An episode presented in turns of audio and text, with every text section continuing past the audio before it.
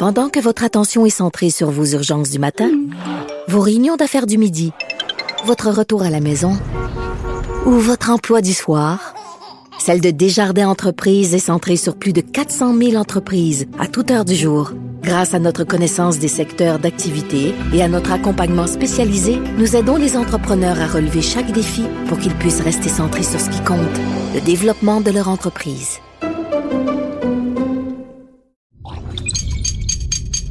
Cube Radio. Salut, c'est Charles Dran avec l'équipe Dans cinq minutes. On s'intéresse aux sciences, à l'histoire et à l'actualité. Aujourd'hui, on parle des hyperpolyglottes, ces gens qui ne parlent pas deux, ni trois, ni même quatre langues, mais une multitude de langues différentes et qui les apprennent avec une facilité vraiment déconcertante, limite un peu frustrante. Alors, comment est-ce possible? D'où vient ce don exceptionnel qui fait donc des jaloux chez bien des gens qui peinent à en maîtriser deux, voire une, correctement? Voici Véronique Morin. Pour la plupart d'entre nous qui ne parlent qu'une seule langue ou peut-être même deux ou trois, l'idée d'en apprendre vingt ou trente semble impossible. Mais il y a des gens qui ont réussi cet exploit remarquable.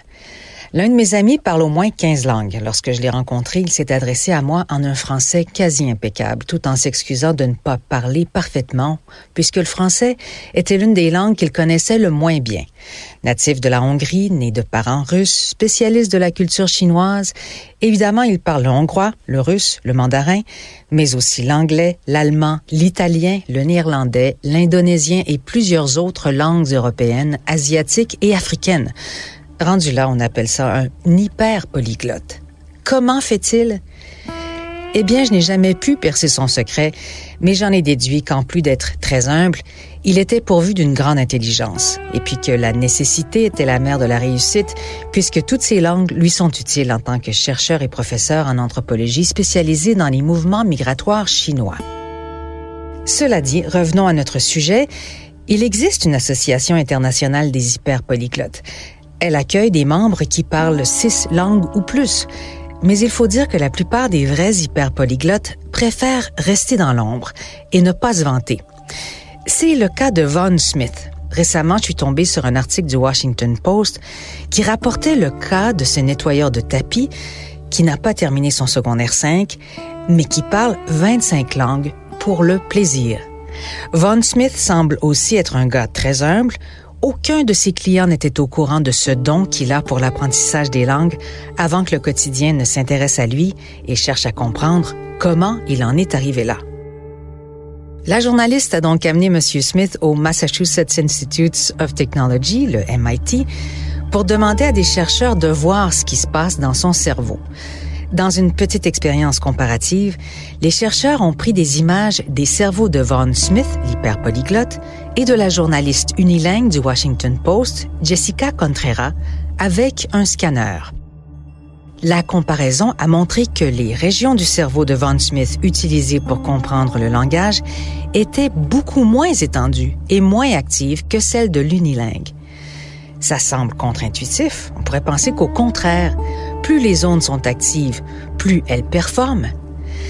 L'hypothèse des chercheurs du M I T est que les hyperpolyglottes jonglent avec tellement de langues qu'ils réussissent à activer de manière très efficace les régions du cerveau impliquées dans le langage. On pourrait dire de façon économique. Cette observation a d'abord été confirmée par la chercheuse Evelina Fedorenko du M I T.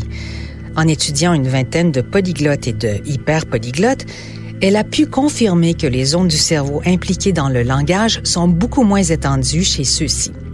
Elle a aussi récemment mis en lumière le fait que les réseaux neuronaux du cerveau du langage sont universels, c'est-à-dire que l'on parle le japonais, le turc, le français, le mandarin. C'est le même réseau neuronal qui est sollicité.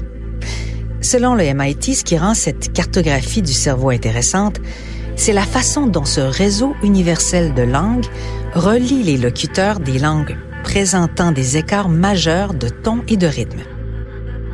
Les langues tonales telles que le mandarin et le cantonais, par exemple, transmettent différentes significations par des changements de ton ou de hauteur. Et cette tonalité diffère des simples significations phonétiques de l'anglais et du français. la recherche a démontré que de telles divergences évoquent différentes réactions cognitives dans le cerveau.